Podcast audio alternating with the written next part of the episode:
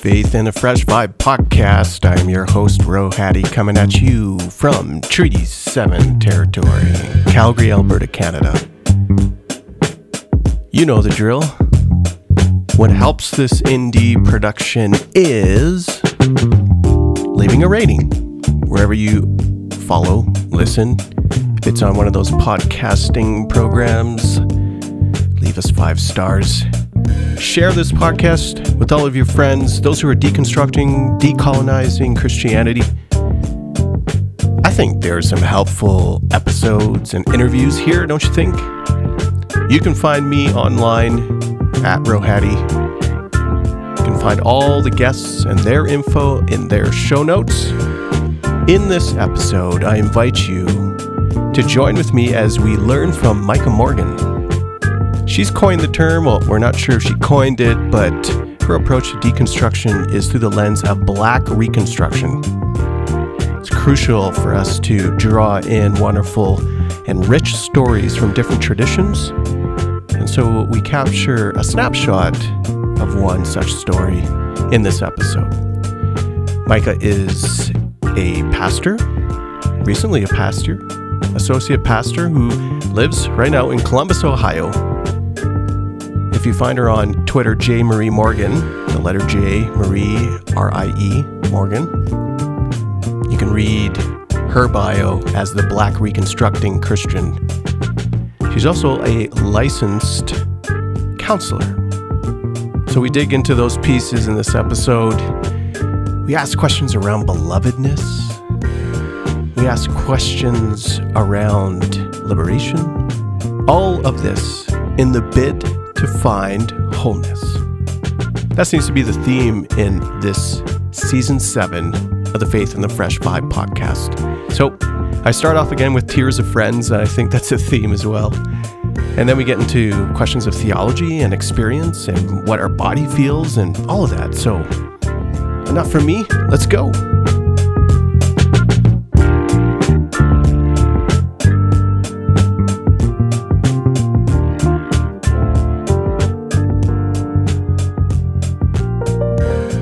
Micah, welcome to the Faith in a Fresh Vibe podcast.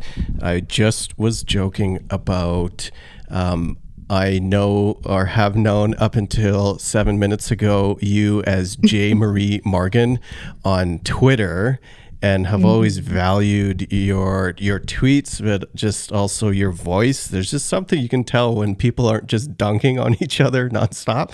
There are there are these soothing or life-giving voices, and you're one of them.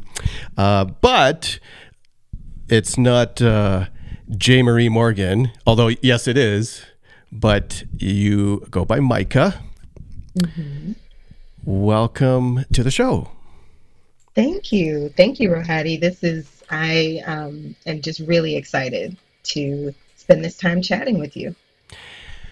I am equally as excited. The pleasure is mine because I feel that there's so much to learn and glean from your story and your expertise. And and not only that, uh, you have you have coined, uh, maybe I'm giving you too much credit, but I think you have uh, some some words around your own journey in reimagining and recapturing and reconstructing uh, a brand of faith that fits you. And so mm. I'm excited for that, because to me, those are stories that are left untold or should be told louder. And today, we get your story. Mm. Maybe I'll throw in some interesting music right there, and uh, we'll segue. Uh, to start every episode, I ask guests to share where they are situated, what lands you are currently on, and who are your people. Mm-hmm. Well, I am currently situated on uh, the borrowed, um, since all of our land is borrowed, um, borrowed lands of Columbus, Ohio, um, in the United States. I um, didn't grow up here, though. I grew up in Cleveland, Ohio, so a little bit further up north, closer to Lake Erie. Um, and I've only been here in Columbus for hmm, almost ten years um, this September. Uh, so I moved down here from Cleveland, Ohio, with mm. uh, the first of my people, so to speak, who are down mm. here, um, to live with my husband. Mm-hmm. Um, so he is certainly one of my people. Mm. Um, my family uh, is, you know, split between Cleveland, Ohio. My mom, my grandmother, my little brother are still up there. Um, I really miss them, just being able to just easily and conveniently spend time with them. Yeah. Um, and then, of course, more of my people are my husband's family. So his mom and dad, who are both um, pastors, they pastor a church here in Columbus. Uh, my husband's grandmother, um, his sister and her husband. Um, and then I've got some people that I just love to grow with um, in my church, um, Sanctuary Columbus Church. I've been there for three years. Um, a very safe space um, that I'm very grateful for. Um, so yeah, those are some some of my people that just immediately come to mind with that question. Grateful to have my people. Yeah, it's um, it's often a small group of people who are your people. I don't know why I keep coming to this on every uh, podcast episode. Maybe it's actually a book. Maybe I've been working on a book, but uh, I've always brought up this notion that there are tiers of people.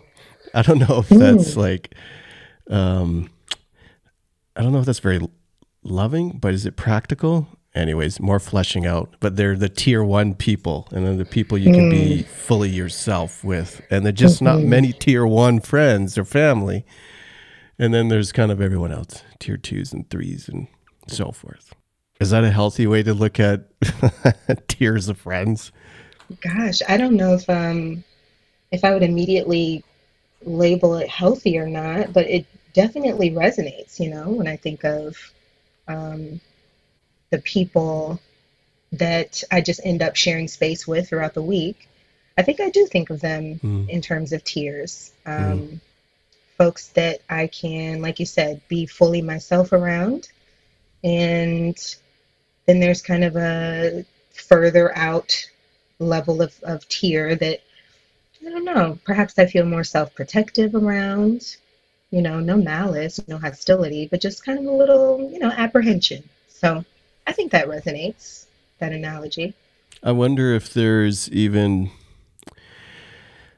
No, I'm going deep so fast, but certainly for racialized folks, that mm. there are just ingrained boundaries when it comes to going to another tier. Like it's just more oh. boundaries.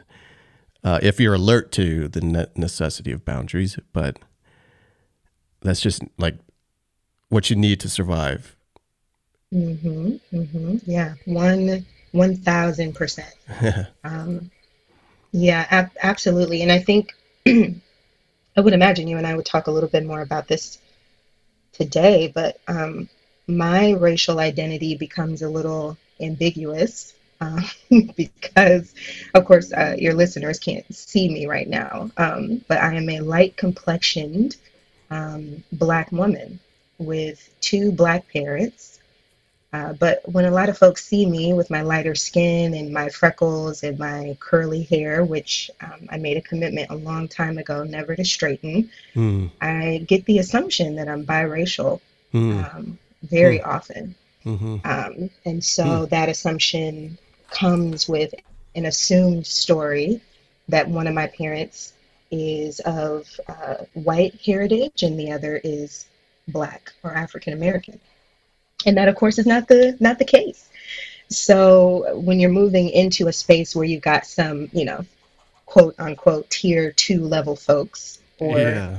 beyond, mm. they I, I just come to expect that they're going to assume that story of me. And so I feel a little bit of apprehension hmm. from the get-go, wondering like, goodness, what how how can I uh, how can I show up in this space to tell the truth about my racial identity? Mm. Knowing that there's going to be an assumption, an assumptive wall that I have to kind of push back against because people assume a whole different racial identity of me.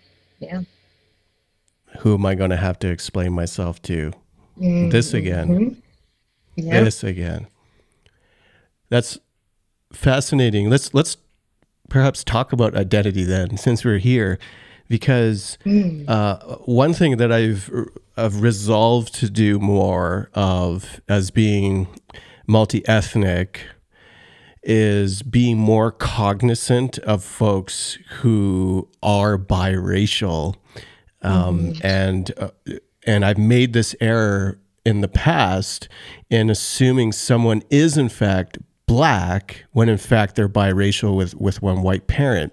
And so they have mm-hmm. been racialized, yet at the same time erased uh, mm-hmm. with with me doing that and, and you know the gaze of society doing that as well. Yet you have a, an interesting nuance to this in that it's the reverse in. So I'm curious, like, how this plays into your identity in that y- your blackness is now being uh, questioned into a, a, a biracialness, mm-hmm. which is sort of like the reverse of what I commit onto onto folks, but you are absorbing it in a different way. Ooh, where to begin? um, yeah, I think one of the ways that Um, I've come to make sense of it all hmm. is that um, identity, well, let me preface this. This is completely my opinion. And yeah, okay. um, I, I experience identity as a storied experience and a collective experience, even, even my own identity. And the reason I call it storied is because there is there's a history in America that we've mm-hmm. you know all participated in in some way, right? Mm-hmm. And that history has derived its meaning from a series of events that, depending on your racial experience, you've experienced differently. Mm-hmm. Um, so one of the things that I've become more aware of when it comes to my skin tone, but my blackness, so having a black heritage, but a lighter skin tone, hmm. is that the story that comes with a lighter skin tone as someone with at least one black parent is one of a history of betrayal. Um, when we think about folks hmm. who have been mixed race throughout history who have passed, mm. so that, you know, um, mm. experience of of being able to perform whiteness and proximity to whiteness in a way that kept you from experiencing the lynching and the, a lot mm. of the Jim Crow era laws that black folks yeah. had to suffer under, you know? Yeah. So I'm, I'm aware that my the story of my skin tone comes with a history of betrayal. But I also am aware that that mm. betrayal was, um, unfortunately, a byproduct of trauma. That mixed race black folk passed because they were trying to survive. Um, and so on the one hand, I'm aware of the story of betrayal, but then on the other hand, I'm aware of, you know, mixed race, or, you know, the slur mulatto was used mm-hmm. to describe mixed race slaves. Mm-hmm. That they were fleeing for their lives just like their darker complexioned fellow black folk. So for me, every time I enter a room, both of those realities yeah. are kind of floating in my mind at the same time. So whereas ten-year-old Micah felt very sad and rejected when my blackness wasn't immediately celebrated or affirmed in a space, mm-hmm. Micah in her thirties is now aware that there's multiple stories being told by my skin complexion. Um, and those stories are automatic. Yeah, a lot of times yeah. they're not very conscious. Yeah. Um, so I enter a space, you know, hoping that I'll be accepted, but also understanding that when I'm not, a lot of that has to do with, with the trauma of America's history.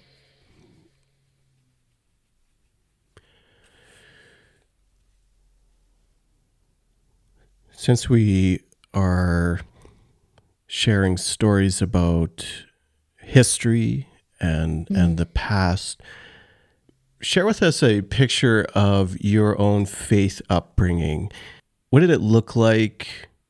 What were the formative voices and moments in that? Mm-hmm. I think that's valuable to offer this piece because where we're going builds off of both the richness and perhaps the conflict of your faith formation. Mm-hmm. Yeah, I, I had the um, the honor and the pleasure of growing up in a Black church in Cleveland, Ohio, um, specifically a Black Missionary Baptist church. Um, and gosh, my fondest memories are of the way the gospel music mm. shaped me first. Mm. Um, mm. I really learned who God is first through those songs, um, through Fred Hammond songs, through uh, Donnie McClurkin songs, through Donald Lawrence songs. Um, those that was the music that shaped my faith first. Uh, and so in gospel music, I learned about a God that is all-powerful, all-loving, concerned about our suffering. Mm. Uh, six-year-old Micah mm. learned that first. Mm. and um, and so I jumped into the choir as soon as I could. Um, so that was an incredibly formative experience, not just because of the way the lyrics shaped my theology from a young age, uh, but also because of the communal experience of raising our voices together and being at church every Saturday for two to four hours rehearsing mm-hmm. and mm-hmm. being hungry together and trying to yeah. find rides after we're done and, yeah. and, you know, sneaking down to the basement and running around, even though we've been told many times not to run in the basement. Um, that communal sense of, of belonging uh, was also incredibly formative. Mm-hmm. Um, But then as I got older, the sermons began to be formative because I, you know, learned how to sit down and pay attention yeah. to what was actually being sure. said. Yeah. And um, I continued learning about who, who God is, but but began to discover that God wasn't and isn't just this person who's kind of universally and vaguely concerned with suffering in the way that you sing about it so that everyone one can relate to it, but God is also a person deeply concerned with the individual stories of our lives and what suffering looks like and what joy looks like there. And so that became another formative experience, mm-hmm. part of my experience in faith. But then, you know, as I got into my teen years and I had some friends in my life who were experiencing some forms of suffering, um, some trauma, Um, both of the sexual variety and, and relational. Then I started asking some some questions about what God thinks about suffering, not so much as just, you know, that it happens, um, but I started asking why it happens. Hmm. Um, and so it was my it was around then that my spiritual formation started to become a place of conflict for me. Um, so interestingly, as I'm kind of stepping back and I'm thinking about the deconstruction kind of um, experience that's happening right now, mm. um, for a lot of folks healing from the pain of the, the white evangelical church, yeah, yeah. my kind of parallel experience is very different because yeah. I had this formation in a very rich, fun, loving homogenous space because my, my church, I think we had a, a few white families, um, but for the most part, everyone was Black. So we were just Black and Christian together. So I'm thinking of my, these, you know, parallel journeys, the kind of deconstruction movement that's happening right now. And where my deconstruction began, it's not so much of the kind of cultural piece, but it was really a, a theological question. Okay. Like this God that I learned about in the music and in the communal experience and in the sermons, what does that God think about their place in all this suffering? That's kind of where, where the tension for me began. So the catalyst was, in fact, um, partly your your own questioning uh, along a uh, thinking or a theological level, uh, but was were there other pieces that you felt in your body that these aspects are incongruent? Mm. Yeah, I've I've been anticipating that you would ask a version of that question, which I really just love, by the way, the phrasing of okay, that. Okay, okay. Um, Phew. Yeah, so it's good. It's a good question. um, but gosh, I, I, I am. I have been having trouble wrapping words around my answer. Hmm. And the reason is kind of hearkening back to that, that conversation about trauma, um, and what trauma has to do with the racialized Black experience in America. And I, I really want to hearken back to that conversation before I answer the question, because yeah. Yeah. I, I think that context is important. But what, what I did experience in my body was kind of this wrestling of, yeah, just ex- acceptance that didn't feel accessible all the time in my Black church. Mm-hmm. Um, and a, a lot of it was because of my complexion. Um, hmm. You know, growing up in in a Black church, and, you know, the, the cohort of my peers were all around the same age. We're all teenagers. We're all in the stage of development where we're hyper-focused on kind of figuring out preferences for one another and who's popular and who's not. Um, and, and what kept coming up was that I didn't immediately fit in. Uh, for several reasons, because of the way I look, so, you know, lighter complexion than most. Yeah, yeah.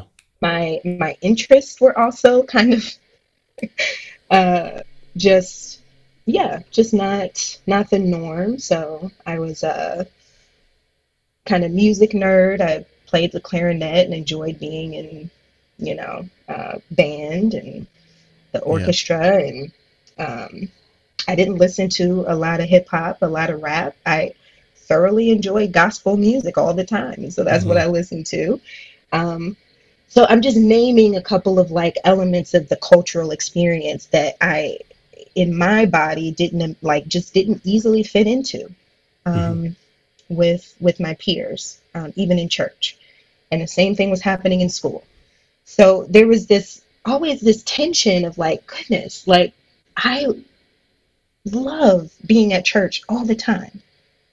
I just loved it. My mom would find a way to arrange to get me there, even if she didn't feel like it, because she knew I just loved being there. But I also didn't always feel accepted mm-hmm. um, because of the way my racialized experience was just kind of unique for, for various reasons. Yeah. And so that did become, that did become a part of, I don't know if I would call it a part of my deconstruction, because it didn't feel primary to me. Like it, it didn't feel like, because I don't feel accepted, I need to find another church. Like that wasn't the story I was telling myself. Um, but it wouldn't be honest for me to say it didn't play a part to kind of nudge me toward a place where I could be fully myself, fully express my racialized experience, and feel fully accepted. Let's take it then a step back, and could you, I don't, I don't know if you could, you could probably pull out highlights, but what was then the, the theological questions that you were wrestling with around suffering mm-hmm. and sovereignty and providence and belovedness? Like what, what, mm-hmm. what were the tensions? And then I want us to go into what the reconstruction then started to look like, or how even, how the reconstruction even looked. mm-hmm, mm-hmm. Yeah, so the initial catalyst uh, was, you know, the kind of me joining in with some of the suffering that, that my friends were experiencing at the time, and, yeah. and even myself. Um, mm-hmm. You know, I, I am also a survivor of, of sexual trauma, and, you know, in tandem with some of those friends. And so the initial kind of theological deconstruction was just around this question of, you know, God, you, I've heard of you being this all powerful, all loving, being? Mm-hmm. What's uh, what's going on here? Yeah. What part are you playing in this in this suffering? Um, if we're a teenage mind, I didn't have a, a whole bunch of access to knowledge, but it didn't quite. It just didn't seem to yeah. jive. Yeah, yeah, didn't feel right. Yeah, um, and then from there, you know, learning with more honesty and with a fuller picture about, um, you know, the racialized history in America, learning about chattel slavery and the genocide of of indigenous peoples here, and you know, exclusionary practices for for Asian peoples, and all of that, it started to widen my gaze from a question that asked, what part does God, if any, if any, play in individual suffering? But what about this macro level suffering that I'm now learning about as a teenager? Um, and of course, that didn't just end in my history books. But, you know, I was seeing the ways that disadvantages for, for my people continued to play out in real time as a teenager as well. So those two things were a significant catalyst for me. Um, so, so my deconstruction really hinged on that question, um, and actually was a motivator for me going into um, philosophy for my undergrad. Oh. Just trying to figure out, like, goodness, is there some kind of framework out there for me to to mm, use to answer mm-hmm. these questions? Mm. Um, so yeah, those those are really the main catalysts. And then, you know, again, with, with some honesty, not feeling fully accepted or, or as if I could be fully myself, um, as, you know, the racialized version of myself in my church home. It did, it did motivate me to ask some questions about what belonging and, and being loved, so belovedness, means for the people of God. Because in my mind, I guess the question I asked myself was, shouldn't belonging look different among my kind of Christian friends than it does at my high school? Because at my high school, I kind of expected the, oh, you think you're better than us, you know, you're, you know, questions my my racialized experience. But I did find myself asking, like, huh, what, like, what, what does God expect of us within the walls of the church? Um, so that was kind of a third catalyst for me. Would you use the word deconstruction? I mean, okay, obviously you just used the word of deconstruction, but was that yeah. like something that you were yeah. using, processing? And that's what's interesting. I didn't have that language, of course, as a teen when the process sure. started for me, but I yeah. think now getting it within, you know, within the last, what, five to seven years, getting that word, it did feel like an active questioning and reimagining of what God expects of us as people of faith, and an active questioning and reimagining of how I should understand God and in what ways I've misunderstood God based on the systems of meaning that were kind of given to me in my community. So that, if that's the way I'm defining deconstruction and defining it that way, yeah, I, I think I would call it a process of deconstructing. Often the picture of deconstruction is you are deconstructing from something, and often systems, uh, institutional powers, and those aspects that seek to make you less whole. What were you deconstructing from? Or perhaps you weren't operating within those boundaries when it came to deconstruction. Hmm.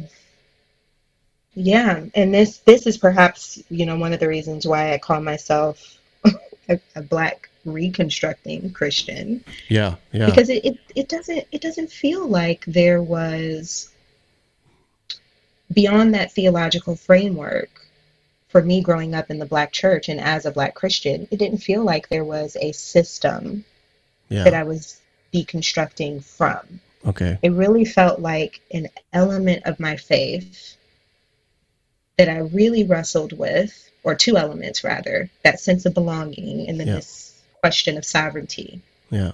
Um, but, you know, like I mentioned earlier, there was there was a really joyful tone about my, my faith experience outside of that. Yeah. Um, but because I am, like, my personality is just so fixated on issues of justice and, and principle, it was like I, I couldn't, I couldn't sleep. I couldn't leave those two elements of my faith unaddressed. Mm-hmm. And so I actively pursued it to the point of being willing to, to go into other faith communities that didn't look like the one I, I grew up in, to see, are there some other yeah. places where these two elements kind of make a little bit more sense? Is there a tradition w- within your own uh, faith experience, your own church experience, where that level of inquiry would have been something that was either celebrated or nourished? Kind of sounds like there wasn't. No. And so then that sets you off on the search. Mm-hmm. Um, and I, of course, I'm not suggesting that churches are good at that. Any church is good at that. Um, also that.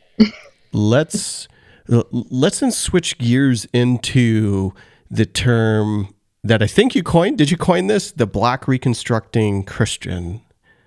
Uh, rather than, which I, I love. Thank you. I, I don't, I mean, I don't recall seeing it elsewhere, but okay. I get very leery of saying. Yeah, yeah, yeah. Yeah, yeah, okay. I okay. something. So I would imagine say, someone else has said it. It was J. Marie on Twitter. Um, that, so, what this makes, uh, to me, uh, falls into falls into what I'm trying to think of, like what form thing could it fall and it perfectly fits. But so to me, this term of Black Reconstructing Christian is one that m- matches your story so well, but also precludes that there is in fact a journey behind it, and an ongoing journey, no doubt, mm-hmm. but uh, a journey behind it. So now, draw us into what that journey looks like. I think that's so fascinating, um, that your own inquiry has now taken you into places where perhaps, perhaps you have found some answers. Mm. Yeah, I, I really like that question. I the, one of the reasons... Um, One of the reasons I've been using this phrase, Black Reconstructing Christian, as opposed to the phrase I am deconstructing, is because mm. I, I do realize, kind of like you just said, there is a um, a very fitting and accepted definition of deconstruction that I really don't think I fit into because of my racialized experience, and because, I, I mean, I didn't grow up in the the white evangelical church. Sure, yeah. My first interaction with white evangelicalism was in was in college uh, with some parachurch ministries there. So I, I was completely, you know, yeah. uh, separated from the white evangelical world until the last ten years. Um, but I do think the the the term reconstructing, and I really don't mean it as as any kind of, you know, snarky, oh, look at me, I'm different than you. It's just yeah, a, yeah. this is a different experience, because I'm not really kind of totally. tearing a bunch of stuff down, but there's a couple of elements of my faith mm-hmm. that I am intentionally trying to rebuild um, through the rediscovery of, of who Jesus is mm. and how Jesus invites us to see God through Jesus. Like, for yeah. me, that reconstructing term captures that for me, that I'm yeah. trying to rebuild those those those two elements of belonging, um, specifically through the racialized experience, and then secondly, God's sovereignty. Um, and so what that's kind of propelled yeah. me into in terms of the journey is I discovered that multi-ethnic, multiracial church was a thing in college. Um, and I, I don't even quite remember. It wasn't a, like, I went to this church for the first time and they were multiracial and it was great kind of a thing. Yeah. It was really my discovery of of Israel Houghton's music. Uh-huh. Okay. And now you're talking that, to my language. Yeah. This takes me back. Yeah. So I, I want to give credit to my husband, Malcolm, here, because that is one of his favorite, I, I would I would say he is his favorite worship artist. And he exposed me to Israel Houghton when we were in college. And there were some videos that I got to see of, of Israel doing worship, and the diversity of that space almost mm. stunned me. Mm. Um, because I was used to a homogenous worship space. Like mm. you, you either worship with, if you're white, you worship with white folks, and if you're black, you worship yeah. with black folks. Yeah. So yeah. that like really piqued my interest that, mm. wow, he, you know, as someone who loves worship music, I had been singing since the age of six, right? And here is this genre of music that could resonate with and unify in a shared worship experience two very different racialized groups. And I was fascinated from then on. And so for me, it, it became this question of, is there a worship space, a worship community where that texture that hmm. Israel has somehow hmm. just really perfected, I think, um, where I could experience that. Um, and so now I sit before you, uh, you know, as yeah. a member of a multiracial church in yeah. Columbus. Um, to kind of make a long story short. Now, the other element of my reconstruction, the sovereignty piece, goodness, that's, uh, it could be a whole different podcast. Um, that's because a lot of I, books. I yeah. it's a lot of books. um, but, you know, I, along the way, got some language for things like Calvinism and Reformed Church and Arminianism and Universalism and that language has not really given me much much certainty or calm still, um, but it's Good. given me more language, mm-hmm. and it's given mm. me a wider kind of lens to see God's sovereignty through.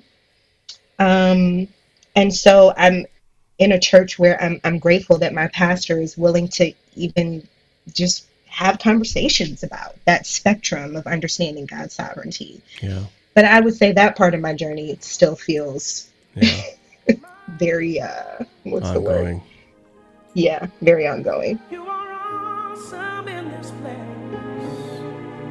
Abba, Father, you are worthy of all praise. You are worthy of all praise. To you are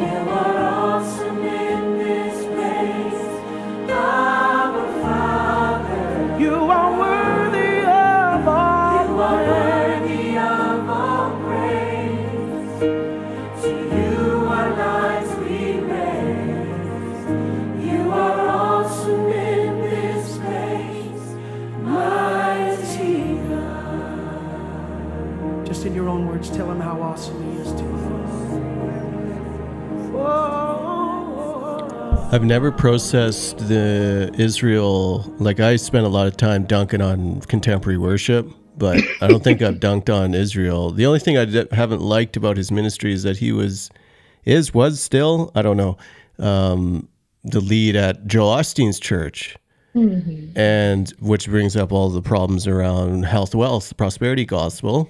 Mm-hmm. And so, but his music has always struck me in the same way that it has for you, but I miss the whole tapestry and the texture, that's the word you used, the texture around who was in the space mm-hmm. as he was singing and leading worship. And, and, and when you think of it, mega churches, including Osteen's church, I don't know what it's called, Lakewood? Maybe that's mm, what it's called. I think so. Yeah, Lakewood Church. They're very multi-ethnic. Now, they're full of problems around the money piece, yeah. but these mega churches are actually multi-ethnic, like more so than the average church, which is generally racially segregated. Mm-hmm, mm-hmm. So I'd, ne- I'd never made that uh, connection until you, until you did. That's probably like the last worship artist I actually listened to and enjoyed mm. and played. That's a long time. I have Israel's books because I think he scores as well. And so I have all of his, not all, but a few books, like his whole South Africa. Uh, yeah. I have the D V D but and the album, but I have the music book with all the different uh, arrangements in it because I was like, I love this music. One day I'll play it in a full band or whatever. But like, of course, that never happened. First off, affirm the and agree with the the tension of, you know, the kind of periphery of his worship music and, yeah, yeah, you know, where he leads worship and all of that. But, um, yeah, there the it was really looking out into the crowd and seeing the folks that his music attracted and then getting curious about, okay, if we were to create a space where the music was gone and those people stayed, what would need to keep them together in a commitment to belonging. Mm. And so that that has become now kind of a, a you know, another sub question in this in this element That's of my reconstruction. Yeah. Um, and and so that, you know, I I I really love my church, and we we we have a pastor who is intentional about asking and answering that question, and it's not just on Juneteenth or during Black History Month, but mm. it's etched into the liturgy of our mm-hmm. worship experience. Um, but yeah, very, very valid. Yeah, I uh, agree with with that tension that you raised there.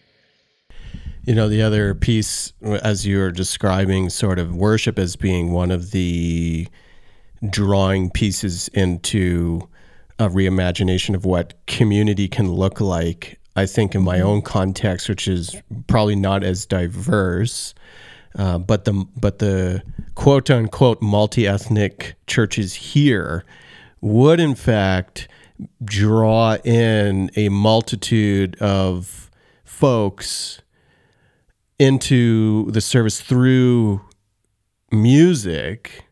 Mm-hmm. Yet that's where the multi-ethnicity and the diversity ends, and that in the function of the church, from denomination to eldership to pastors, remains steeped in whiteness.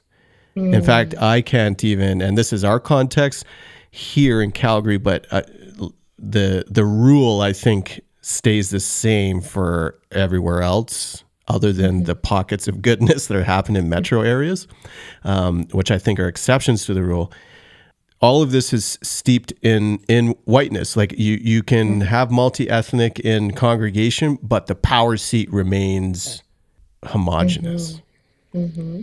Yeah, and goodness, Rohadi, that's that's a force to be reckoned with here in yes. America. Come on, um, yeah. And I, I think the reason is because, going back to the idea that, that identity is is storied, um, it's also quite subconscious.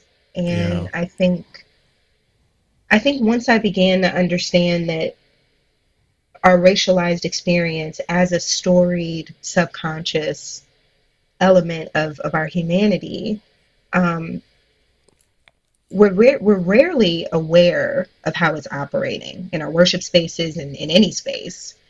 And so a lot of the work that we then commit to as the multiracial church that, that I'm currently serving in and, and sharing community with is cons- consistently raising to awareness mm. over and over again yeah, the ways that to. we've been discipled into yes. whiteness and mm. collecting power under whiteness. Yeah. Um, and that's hard. Oh, yeah. And it takes a lot of energy because oh, humans yeah. love to just fly on autopilot. Yeah, it's easier. It's easier, right? Like it's mm. easier to just keep power. Especially for white folks. Whiteness, yeah. in your journey through rediscovery and also discovery of some of the theological questions that you have been asking and are asking, have you crisscrossed, or who might be the voices that you've picked up the uh, around Black theology or uh, womanist theology? Have any of those voices been formative for you in this reconstruction? Mm. I immediately think of Lisa Sharon Harper. Mm. Um, she wrote a book several years ago called The Very Good Gospel that uh-huh. I consider yeah. a systematic theology. Like yeah. I'm, I'm yeah. coming back to it, sermon mm. after sermon for prep. Um, and so I, I'm deeply grateful to her because she she articulated for me just just some, some really helpful language around what God thinks about belonging and how God's vision for belonging has been so deeply tainted by the racial trauma in America. Um, and so I, I think it's I think it's chapter nine in her book where, where she talks about, um, you know, race and shalom. And that, that's been a, a just, yeah. Another voice that I'm really grateful for is, uh, I don't know if you're familiar with Black Liturgies. Cole Arthur Riley, yeah. Yeah, yeah. I, first off, have never seen someone just put words together the way that she does. Yeah, a talent. Yes. Oh my goodness. But in the last few years, her way of articulating lament and breath prayer um, has just really helped me get to kind of reconnect my embodied experience with my faith experience. I think mm. growing up, those were two just mm. con- like it wasn't consciously connected, um, that I could do things like connect my breath with prayer, or that I could meditate on this lament and, and cry out to God. That wasn't like a, a primary feature um, in my faith growing up. Yeah, I'm grateful, grateful to her. But yeah, I'm also just thinking of, you know, The Cross and the Lynching Tree, and just really beginning to understand what the value of being bold and telling the truth about oppression. That has been incredibly formative to me. Uh, within the last ten years, I discovered James Baldwin, and he is just amazing. There's just no other way to describe him. Um, just the fierceness of calling America to task. Hmm. Deeply value his voice. Um, but I would say those four folks immediately come to mind for me. They've just really helped me to get some new language, reconnect with my body.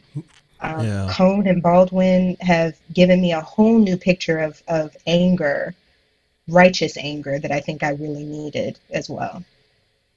As you were speaking, I, w- I was j- just wondering some of the questions that you seek around sovereignty, um, like those big theological questions, mm-hmm. if they're not, you know, Lisa Sharon Harper, but which, and I don't know because I haven't read enough of them, a womanist the- theologian has written on that subject, because I bet, I bet that's, and, and I'm trying to dive more into, obviously I'm trying to read, you know, No More White Men kind of thing, um, which I've been doing for like a decade, but yeah, I wonder, I, I should put that out there. Let me put that out yeah. into the Twitterverse and see. In the Twitterverse, yeah, I was just thinking that.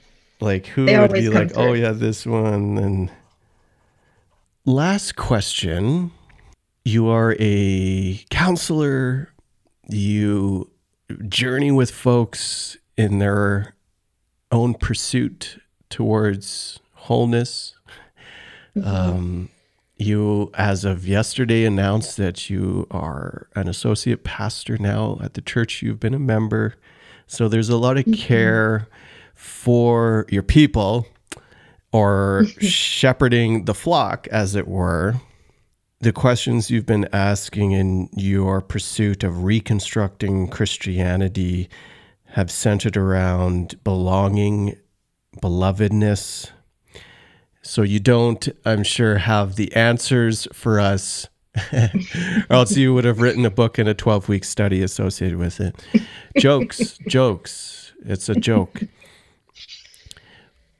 But in your words and where you are at today, what does belonging and what does belovedness look like tangibly, that incarnate, enfleshed pieces mm. of belonging and belovedness? What does it look like? Mm. Oh boy.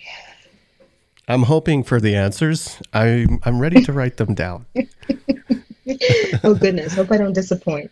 Um, I, um, I would say where the answer begins, um, is, I think belonging has to do with a generosity of attention, hmm. Um, hmm. attention to oneself and to others. Um, stories right now are coming to mind from from friends, from clients, from family, um, from the Bible, from, you know, the story of the Good Samaritan, of how catalytic someone lending their attention to you can really be.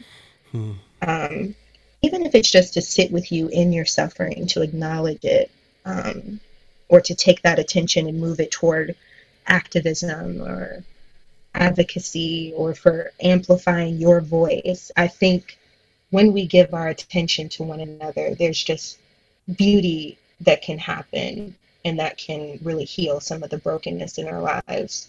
Um, but the attention to oneself is important as well, to yeah. confront our history and to be mm-hmm. honest about the ways that we have been harmed, the ways that we participated in harm. Um, unless we are generously attentive to that, um, then the human experience becomes imbalanced, mm. I think. Um, so I think I think belonging and belovedness begins there. Um, hmm. But I also think it begins with the idea, or continues with the idea of kinship. I really love the moment in the Christian and Jewish creation poem where Adam, you know, Adam looks at Eve and calls Eve bone of my bone and flesh of my flesh. And that, that kindredness, that declaration of there is an essence that we both share. And therefore, I am attached to you. I am committed to you. I think when we can look at one another with that same kind of tone, the hyper-individualism that kind of chisels away at us gets kind of snuffed out. So that's mm. another thing that, and, and maybe that's not as uh, that's not as tangible or I guess practical as lending attention, but I do think the way that we think of one another um, is a part of the fleshiness of, of belonging as well. But then other other kind of tangible parts of that experience involve how well we listen, to what extent we're willing to laugh with one another, grieve with one another. Um, to be curious about one another. Mm. All of those things feel very essential yeah. and accessible yeah. to, to belongingness. They are essential. Thank you so much for sharing your glimpse, your picture of what belovedness looks like. Mm. That's very much a gift, a gift to me, but a gift to everyone who's listening, of drawing near to those pieces, to embody imperfectly, but to chase nonetheless.